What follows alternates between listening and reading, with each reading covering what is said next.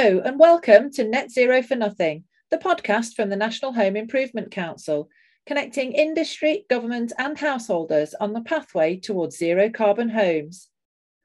I'm your host, Anna Scothan, Chief Executive of the National Home Improvement Council.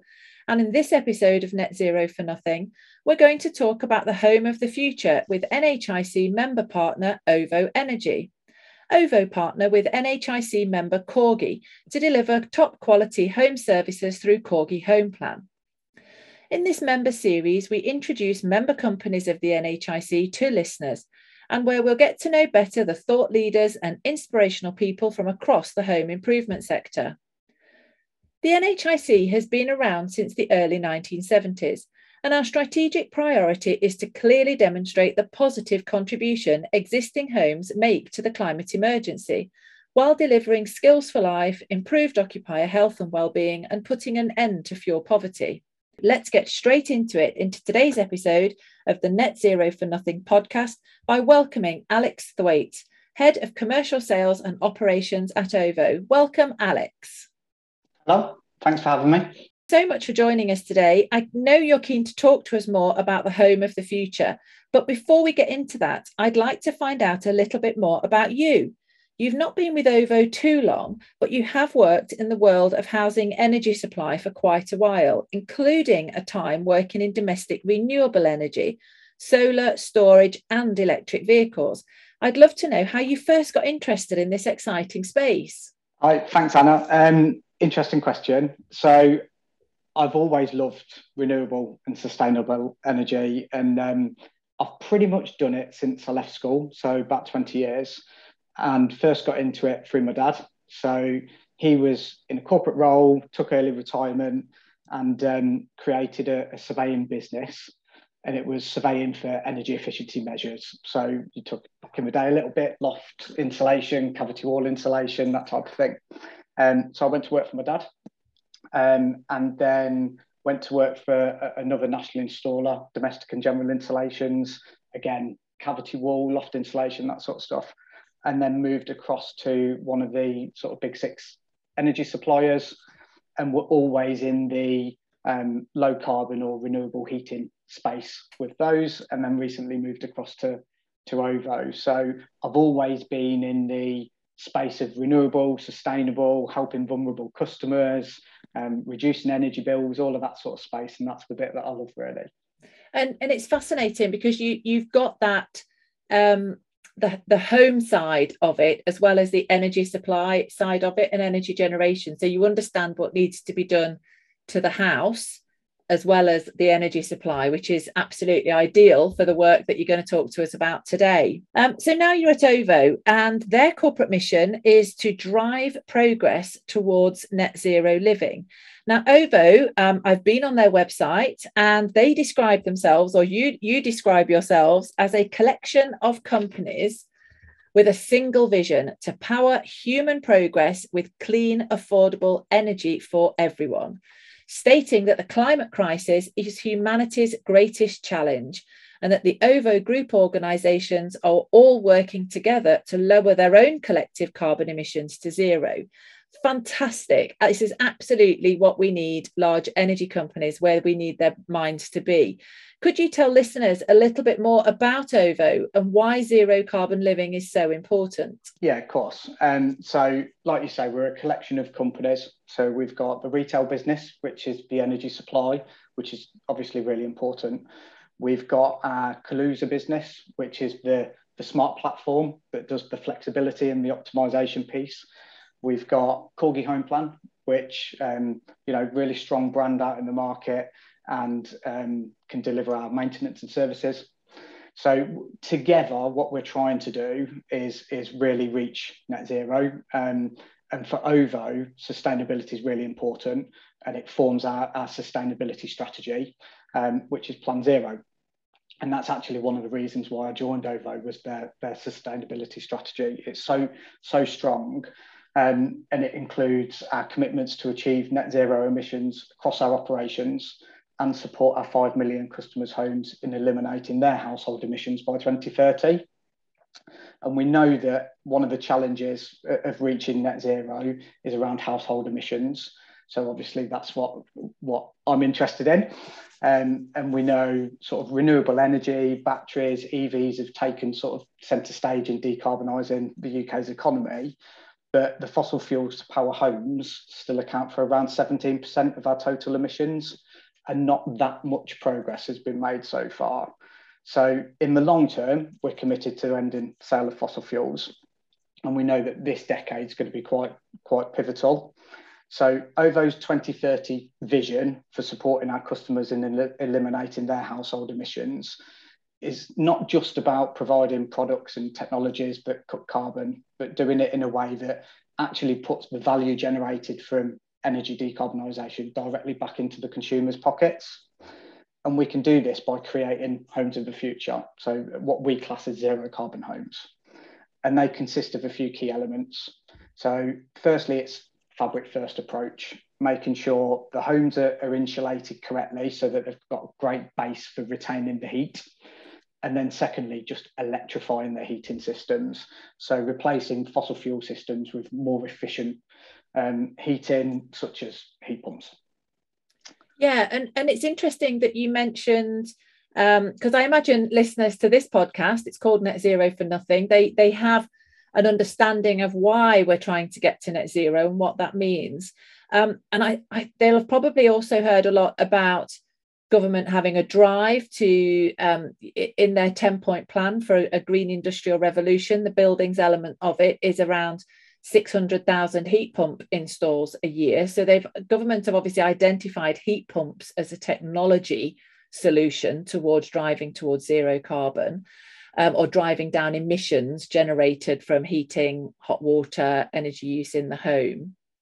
Um, but you mentioned fabric first. So clearly something's got to be done to the fabric of the home, that the, the walls, the doors, the windows, the roof. What what are what are your thoughts around that? What what do you mean when you say a fabric first approach and then ele- electrifying the heating system? Yeah, so when you're when you're looking at electrifying a heating system um, and really specifically looking at air source heat pumps, it, has got to be able to, to work efficiently. It's got to be able to be in a property that can retain the heat initially in the first place. So having a leaky house and replacing a fossil fuel heating system with a, a new efficient air source heat pump won't work efficiently because the heat that you're generating will just um, dissipate through the, the walls or the roof or the doors, um, and it just won't won't be efficient. So what we mean by fabric first is almost looking at it from a whole house approach. So initially, is your home, if it's cavity walls, is it got cavity wall insulation fitted? Have you got enough loft insulation up in your loft? And you might have had it done 10 years ago, but the regulations may have changed and you've got 150 mils worth of insulation up in the loft, but actually, really, you should be looking at 300 mil. Um, have you got double glazing? Um, have you got uh, an energy efficient front door? Um, if you've got solid wall, which is a little bit more difficult, sort of harder to treat properties, but could you look at having external wall insulation or internal wall insulation done prior to transitioning from fossil fuel to um, renewable heating? So once you've got a house in a state where it's really efficient and retaining the heat, that's at the point when you'd look at okay can i transition across to a low carbon heating system so a customer um, an ovo customer let's say can't just they, or any customer i guess can't just say oh my boiler's coming my i've got a combi boiler in it's coming to the end of its life soon or it because oftentimes most people will change their boiler when it breaks. Um, and it's quite an immediate we're without heat we've got no hot water we need to get a new boiler in. But actually that's the time when you want people to transition over to a heat pump but they need to have done the preparation beforehand don't they? Because you can't just it isn't a like for like um, replacement job. Sure and i think that's where the journey for the transition to net zero starts. Um, and it's around you may not need to replace your heating system right now but what are the things that you can do to get towards that that point in time when you're going to change but will also make an impact for you individually and the planet now? So for example if you haven't got enough insulation in your home whatever heating system you've got won't be as efficient as what it could be because you're going to be losing heat through either the walls or the roof or the windows. Um, and also, you'll be paying more. So, you can make small incremental changes now that won't cost the earth. So, loft insulation doesn't cost a fortune um, to install, and you could actually buy it and install it yourself as long as you, are careful up in the, in the roof space, obviously. Um, and they'll make differences to the efficiency of your home and also the running cost of your home now because it will save you money by being more energy efficient. Now, I'm sure this isn't an easy topic for an energy retailer to get into. Your customers rely on you for 100% renewable electricity and also gas for heating, cooking, and hot water. But in the long term, you are committed to ending the sale of fossil fuels. And that's a big ambition for an energy retailer to say that they want to end the sale of fossil fuels. How are you at OVO going to do this? Yeah, so we're going to going to help customers towards zero carbon living, and that's creating zero carbon homes. And we know that businesses have got a huge role to play in that, creating the technology, the solutions, the customer propositions to deliver it. Um, but we also know that government and policymakers have, have got a big role to play in ensuring that policy supports the transition towards net zero. So we know the current policy framework, particularly, particularly for supporting consumers in switching away from fossil fuels to low carbon alternatives, isn't quite where it needs to be. And we're hoping the up and coming heat and building strategy will address what we see as the, the four main sort of barriers for the rollout of low carbon heat and that's upfront cost, operating costs, skills challenge, and also consumer behaviour challenges. So on upfront costs, there's more than 1.6 million gas boilers installed every year in the UK, compared to around 30,000 heat pumps. So there's a good reason for this. A heat pump cost is around eight to 12,000 um, to be installed compared to sort of two to three for a gas boiler. So the government need to look at plans to reduce VAT across the heat pump installation cost stack and also bring forward grants, which we believe should be prioritised for low income households. Then on operating costs, I don't know if you know, but around 23% of the green levies sit on the electricity side of the bill, whereby only around 2% sit on the gas side of the bill. And that means it's significantly cheaper to keep burning gas for heat than to switch to an electric form of heating. So the government have got to take action to address this disincentive, but whilst protecting those at risk of fuel poverty. And um, there was an article out, I think it was last week, and I'm pretty sure it was the Times, where the government are actually looking at that green levy and the decarbonisation of energy costs and moving it from the electricity side of the bill to the gas. Yeah, it's interesting you mentioned that because I'm actually just having to switch myself and I was looking, as you do once a year, you sort of look at your cost per units and cost per kilowatt, and gas is so much cheaper. And of course, in my day job, talking all about you know electric heating and, and moving towards renewable and, and moving towards an electric um, sort of system, and you think, yeah, but my electric's three times as expensive. How is this going to work? So you've just explained that really well. And it, it's around this disincentivization and, and levies that are put on. And only government can change that, can't they? They can. And the way, if you get in a really efficient heat pump, and this is where it goes to the fabric first approach on the building as well, they should be around three times more efficient than, than um, your gas boiler. But you need that house to retain the heat to get the efficiency. So that's one thing. So if the gas bill or, or, or, the gas unit price is three times um, cheaper than electricity unit, um, you get in the, the a, low carbon heat system or a heat pump that's three times efficient should be around parity. But because the levies are sat on the electricity side of the bill, it just doesn't quite work like that. So if we can get that um, policy framework shifted across so it's um, it doesn't disincentivize that transition, that will be a huge help. That would be, and you, as a as a layperson, you sort of think, well, why would government not do that when they're driving towards zero carbon? They're investing. They've set all of these challenges to industry, and yet they've got a thing in the background that's making it almost impossible for customers to say, unless a customer has got loads of money and says, well, I really want to save the planet and blowed to the cost, I'm going to have a heat pump anyway.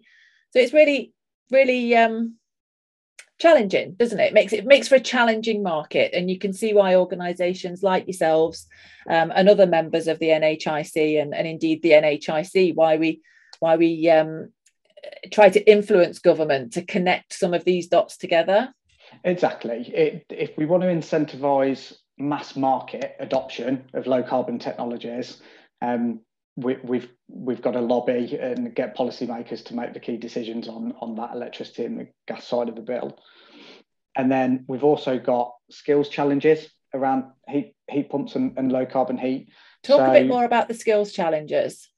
Okay, so the Heat Pump Association um, estimate that by 2035 we're going to need about 44,000 heat pump qualified installers, and that's up from about 1,800 that we've got in 2020 and we know the skilled workers are there, but the government have got to incentivise companies to take on new installers, but also provide existing gas boiler engineers with the incentives to, to upskill and to make um, retraining opportunities more attractive. Um, we know that there's a huge pool of really skilled, qualified gas engineers out there that just need that incentive to take the next step and train to be a heat pump engineer and then can help with that transition across to net zero. So, am I right in assuming then that a fully qualified gas engineer can't automatically do a heat pump installation? They need additional training to um, to enable them to to do that additional um, element of, of service for a client. They do. So there's probably a couple of key points to this part actually. So from a a qualification tick box, yeah, there's an extra qualification. It's a level three, um, and that would mean a gas boiler engineer complete the level three heat pump qualification and they can install a heat pump. But at OVO, we also believe there's a little bit extra to that, and it's around specific manufacturer training, um, so depending on which heat pump manufacturer um, unit you're going to install, they have different specifications uh, and um, just the same as boilers. Yeah, a, a, exactly. a boiler is different to a Baxi boiler. Exactly. So different yeah. requirements for the different units. So so it's not just about the the qualification. It's about the specific manufacturer training. It's about mentorship on on site um, additional support. So, yeah. Cool. So, not only do we need um, existing workforce to have additional training packages, we also need more engineers to do this work because if if as with government targets is 600,000 a year that's a lot a lot of extra work that's got to happen in people's homes it is for sure, um, and like I say, we know we know the skilled uh, and qualified engineers are out there. It's just making it attractive um, to to take that leap of faith um, and do an extra qualification, um, sometimes at their own cost, and that can be paying for the qualification in itself, but also taking the time off work. We know a lot of the engineers in the industry are self-employed, so don't work, don't earn. So there's there's got to be some incentive there for these guys to invest their time and their money, um, and, and we need the demand to be there to support them to do that. Absolutely, you've hit the key hit the key there. Um, and then you mentioned a fourth element around behaviour. What what what are your thoughts on that? Yeah, so uh, around sort of consumer behaviours and policies got to support consumers in in changing away from um, gas boilers, probably at the point of, of least friction, um, maybe when they're moving home. So the recent power, and I think everybody saw it with the stamp duty holiday, the surge of, of um, property sales. And I think that makes a strong case for the introduction of a, a green stamp duty holiday for purchasing or selling a retrofitted home. Absolutely, because if you don't have to pay your stamp duty, you've got some spare cash that you can um, invest in the quality, performance, and efficiency of your home. Absolutely. And that's going to benefit, again, the whole transition. So, you as an individual with your home and your bills and your running costs, but also the planet. Absolutely. Well, uh, you've you've sold me. So you, have talked about um, that the homes for the future, the homes of the future, are the ones that we're already living in. So this isn't some kind of space age. We're all going to move into new build homes that look a bit weird. The homes that OVO see are the future are. Um, it's music to my ears. Living in a 300 year old cottage um, is that it's the homes that we're already living. Um, but as householders, we've got a responsibility to understand how our home is performing and that comes through your energy performance certificate your epc that you got when you when you bought the house. Um, and and to look at how we need to improve the performance of our home and that's through a fabric first approach and a whole house approach so that we can get prepared for a transition towards renewable heating and, and organizations and, and you at, at, at ovo specifically are working to help government to see where their policies are not aligning and are causing unnecessary friction to enable this journey to happen. Yeah that's exactly right. We're we're working closely with government and lobbying um, for the the sensible policy changes that that make sense. Um, and i hope we're, it, it's not all what what we need. It's also what what can we as an organisation do, and we're making um, some commitments around our own engineers that we've got in house around reskilling and diversification, um, and also helping customers on their own journey. Um, we've got, and again, it goes back to the the journey of the of the transition to net zero. It's small things. We've got um, an app called Greenlight that's available to our members and will be coming available to non-members that just gives customers insights on how they're using their energy, um, what appliances are using energy, um, at, at, what different times of the day, and gives them insights, and it can compare this week's energy usage versus last week on your heating and your hot water. And so it's little things around understanding how your property is working and how it's using its energy and retaining the energy. Um, there's things like smart meters um, and in-home displays that give you a, a, really good idea of how you're using your energy. So it's it's starting the journey on the tra- transition to net zero. Yeah, for sure. Now, then, as you know, this podcast is called Net Zero for Nothing. You've mentioned a couple of things that I think you're going to say are some, some answers for us. But what can listeners do from today, from hearing this podcast for nothing, or let's say less than a £100? That would make a huge impact on their domestic energy bills and prepare their home for the future. So, what can people do uh, for as close to nothing as we can get it. Okay. Um, can I be cheeky and give two answers and push the hundred pound boundary a little bit? You can give as many answers as you'd like. Okay, so I'll I'll give some less than 100 and then I'll give some that will push the envelope ever so slightly, but can make a big difference. Um, so I think for less than 100, you can probably look at behavioural changes that you could do for free, and then also some things for, for less than 100. I've got a good example um, what I do actually. So my tumble dryer, I know I need to use it, but I know it's a really high energy usage device. Um, so I normally do two loads of washing because one load wouldn't be enough to put into the tumble dryer. So I'll do two loads of washing and put two lots into the tumble dryer and use it once as opposed to twice. Um, ah, I've got another good one. Um, that's actually a science experiment from my stepson. So when he was at school and um, he did an experiment around brushing your teeth and leaving the tap on.